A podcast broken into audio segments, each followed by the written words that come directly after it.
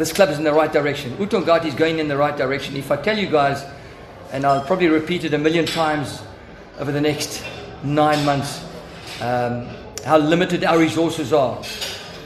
But I almost get the impression, and I hope I'm not repeating myself, I got the impression that that hunger, that the lack of resources is creating that hunger within our squad of players. The club's got to balance that out. My, my personal opinion is those players are available to recruit in and around the KZN area. I'm of the firm belief that there are many Sazi Magawanas, Pule Mordes, uh, Zidane and Gemers, they're in KZN.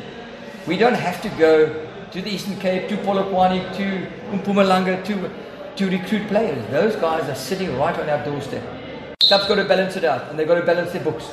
They've got to sell players, and it's got to become a selling club to sustain themselves. Failing that, it's always a slog. You know, it's difficult to run a club on um, the grant, the subsidy that the league provides to, to, the club.